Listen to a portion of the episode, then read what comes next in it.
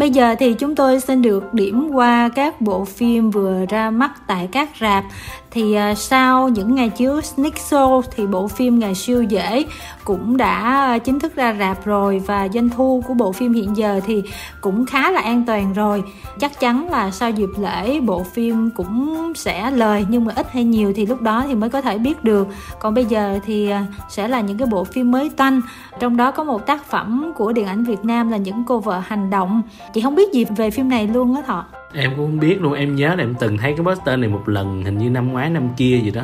Rồi không biết nó có chiếu hay không mà sau này nó xuất hiện lại. Ừ thôi họ cứ giới thiệu cho mọi người biết qua đi thì những cô vợ hành động là một phim của đạo diễn Nguyễn Thành Vinh với sự tham gia của các thành viên Pháp TV như là Thái Vũ, Huỳnh Phương, Vinh Râu, Phan Hoàng Kim, Phan Minh Huyền, BB Trần vân vân.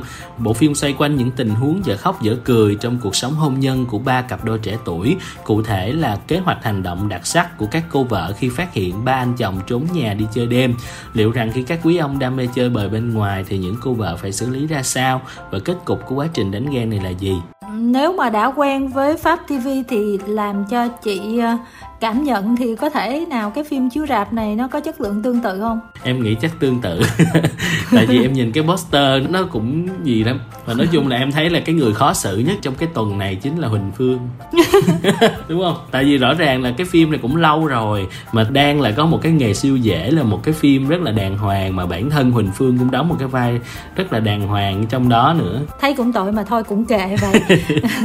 Phim này hạn chế các khán giả dưới 18 tuổi tiếp tục là bộ phim của Hàn Quốc khởi nguồn đại dịch. Hơn đây là một phim hoạt hình của đạo diễn John Sang Ho tức là đạo diễn của phim uh, Train to Busan và Peninsula và gần đây là phim Hellbound ở trên Netflix thì phim này nói về một người cha tìm kiếm đứa con trong vô vọng giữa một thành phố Seoul đang sụp đổ vì đại dịch zombie và một câu chuyện đầy nước mắt xảy ra trong sự kiện có thể coi là tiền truyện của chuyến tàu sinh tử trên Busan và được kể lại cái đại dịch đã tàn phá Seoul như thế nào, dẫn đến một cái con zombie đã trà trộn được lên chuyến tàu Busan sau đó. Thì thật ra cái bộ phim này nó vốn là một cái phim hoạt hình dài như là năm sáu tập gì đó, nó đã từng trình chiếu trước rồi trước khi phim Train to Busan được ra mắt luôn. Nhưng em không biết cái bản mà chiếu rạp này là cái bản gì. Vì em chưa xem nên em cũng không hẳn biết là có phải là một cái bản tóm tắt từ 6 cái tập kia hay không, hay là một phiên bản remake gì đó. Nhưng mà nếu mà những ai thích phim của Yoon Sang Ho thì em nghĩ là nên xem, bởi vì cái câu chuyện của Yoon Sang Ho nó rất là đặc trưng. Dù là đặt trong cái thể loại là zombie hay là cái gì đó thì cái tính con người và cái tính xã hội trong phim của Yoon Sang Ho nó rất là rõ. Và cái phiên bản mà năm sáu tập của cái phim này nó vốn cũng rất là tốt và rất là hay em thấy kịch bản nó hay hơn trên Busan khá là nhiều cho nên là nếu quan tâm thì quý vị có thể xem thử Vâng và dĩ nhiên là nếu mà chúng ta thích xem phim hoạt hình nữa và mặc dù hoạt hình nhưng mà không dành cho các bé nhỏ nhé, phim này hạn chế các khán giả dưới 18 tuổi. Tiếp theo là bộ phim kinh dị của Thái Lan, Án mạng liên hoàn lúc nửa đêm. Bộ phim này kể về ba câu chuyện bí ẩn với những sự thật kinh hoàng dần được hé lộ vâng lại là một cái cái giới thiệu mà nó không thể nào xúc tích hơn. Nhưng mà em nghe thì em thấy nó quen quen giống phim chuyện ma gần nhà của mình ha. Vấn đề thì mình chưa xem không biết. Có thể cũng ok thì sao? Kinh dị thái lan làm cũng ổn mà đúng không? Kinh dị thái lan thì vốn là tốt rồi tùy là cái mức độ nó tới đâu thôi. Và như phim này nó còn lồng thêm là các vụ án mạng nữa. Và phim hạn chế các khán giả dưới 18 tuổi và một bộ phim của Thái Lan nữa là Tăng tốc về phía em. Phim này thì Kim Thanh thấy 95% là khen rất là nhiều và có một vài người còn lại thì nói là nó không quá hay như là mọi người khen. Em thì khá là tiếc vì cái hôm đó em bận việc không có đi qua coi kịp. Nhưng mà đạo diễn này thì em rất là thích. Cái anh đạo diễn này, cái tên ảnh dài quá, nhưng mà nếu mà nhắc đến những cái phim mà ảnh đã làm và đã thành công ở Việt Nam thì mọi người sẽ nhớ như là Bad Genius nè là một cái phim quá tốt. Hay trước đó ảnh có một cái phim tên là Countdown cũng rất là hay. Happy on Year, tuy nó không thành công bởi vì cái tính đại chúng của nó không có nhiều, nhưng mà đối với em nó vẫn là một phim tốt đấy. Cho nên là khi mà em nhìn thấy ảnh làm cái phim này và cái tên gốc của nó là Fast and Feel Love tức là nó parody cái tựa Fast and Furious. Và theo em biết thì trong phim nó còn parody, nó còn diễu nhại rất là nhiều những cái phim khác. Ví dụ như Parasite. Em chưa xem, em chỉ nhìn những cái poster thôi. Hay là nó diễu là chính bộ phim của anh đạo diễn này là Happy On Year. Cho nên em rất là tò mò, cho nên em sẽ cố gắng sắp xếp thời gian để đi xem. Ngoài ra, nữ chính của phim này là Urasaya Sabun cũng là một nữ chính rất là nổi tiếng. Và là bạn gái ngoài đời của diễn viên Nadek nam chính trong phim lừa đảo gặp lừa đảo và cụ thể thì à, biên kịch Nguyễn Mỹ Trang sẽ chia sẻ chi tiết về bộ phim này.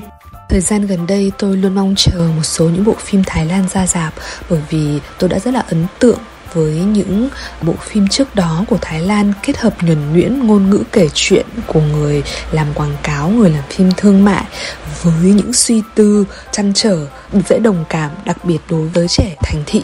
Và lần này thì cũng không hề thất vọng khi mà bộ phim Fast and Feel Love gia nhập vào đường đua.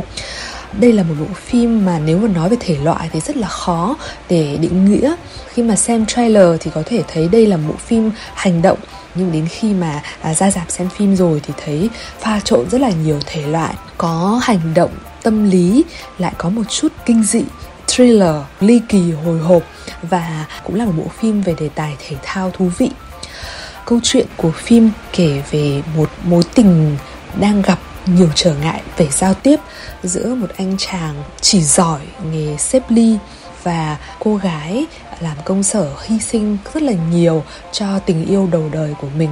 À, cô gái tự nhận mình là có năng lực cũng được thừa nhận là có năng lực tuyệt vời nhất là giúp đỡ người khác à, sự tốt bụng thế nhưng đang và đối diện với khủng hoảng trong tình cảm khi nhận ra những nỗ lực của mình à, để à, nuôi dưỡng tài năng cho người bạn trai à, theo đuổi sự nghiệp và phá kỷ lục thời gian về xếp ly dường như không được đón nhận đúng cách và những nhu cầu của cô đang bị lờ đi. Cao, nhân vật nam chính của phim là chàng trai có biệt tài trong môn xếp ly tốc độ nhưng ngoài ra thì không biết làm gì và luôn luôn dựa dẫm vào những người phụ nữ trong cuộc đời mình. Khi có bạn gái thì anh cũng biến cô trở thành một người phụ tá, giúp anh tất cả mọi việc trong đời, chỉ để mà anh có thể tập trung và giành những kỷ lục. Còn cô bạn gái, càng lúc khi mà quan sát cách cô chăm sóc người yêu của mình thì thấy đây là một cô gái nhạy cảm, tinh tế và có một đức hy sinh rất là cao, giống như tất cả những người phụ nữ ở trong à, xã hội châu á sự trở lại của ngọc nữ Yaya trong tác phẩm này. Sau bộ phim của anh trai yêu quái, vẫn thuyết phục người xem về nét đẹp cũng như sự tinh tế trong diễn xuất. Trong phim thì cô gái này à, nói tiếng Anh khá là nhiều nhưng mà xem người không thấy bị rộn. Và mặc dù trên nền một câu chuyện rất là đơn giản như vậy nhưng mà người xem vẫn có thể cảm nhận uh, nhịp sống sự biến chuyển trong tâm lý sự tranh cãi về đức tin về bổn phận trong đời sống Thái Lan đương đại đặc biệt là đời sống thành thị. Đạo diễn của phim cũng rất thành công khi có thể đan cả những yếu tố thể loại khác nhau trong phim đồng thời cũng là một cái màn mà contribute uh, màn mà thể hiện sự tri ân của anh đối với rất là nhiều tác phẩm uh, điện ảnh đương đại kinh điển. Chúng ta có thể thấy đâu đó hình ảnh và ảnh hưởng của những bộ phim của đế chế Marvel hay là DC Comics hay là rất rõ à, những cảnh mà chế lại những cảnh phim trong ký sinh trùng hay là quá nhanh quá nguy hiểm rất là nhiều bộ phim đã gây ảnh hưởng tới công chúng à, đều được đạo diễn lấy những chi tiết đó và thể hiện một cách rất là duyên dáng, trong mặt một câu chuyện rất là đơn giản nhưng mà cách kể thì rất là thú vị và những trường đoạn mà dàn cảnh, đặc biệt là khi làm việc với các nhân vật trẻ em hay là trình độ của đạo diễn. Khi casting và chỉ đạo diễn xuất những gương mặt, tuy không có đẹp theo kiểu chuẩn nhưng mà khi mà lên màn hình thì vô cùng ấn tượng. Và đâu đó thì tôi thấy cả những cái cách mà chỉ đạo diễn xuất cũng như là tạo tình huống hài rất là châu tinh trì. Tức là mình thấy nó rất là thực tế và đôi khi hơi trần trụi về cuộc sống. Mình cười đó nhưng sau đó là cũng dưng dưng xúc động. Và đây là một bộ phim thực ra thì không phải là bộ phim chủ đích làm hài nhưng uh, sự hài hước và sự hài hước đen tối có những điều cay đắng với số phận được các diễn viên thấu hiểu và thể hiện qua một lối diễn xuất tự nhiên uh, dung dị. Câu chuyện hay là các thủ pháp thì không có quá là phức tạp nhưng mà càng lúc khi mà càng xem những bộ phim của Thái Lan thì mới thấy là sự đơn giản nó đòi hỏi tay nghề rất cao ở đạo diễn. Và một lần nữa đạo diễn Nawapol Tharonggathanit thực sự là thuyết phục được tôi. Và với tất cả những sự duyên dáng chuyên nghiệp và sâu sắc trong cách kể. Tưởng như có vẻ gây cười nhưng vô cùng sâu sắc đó.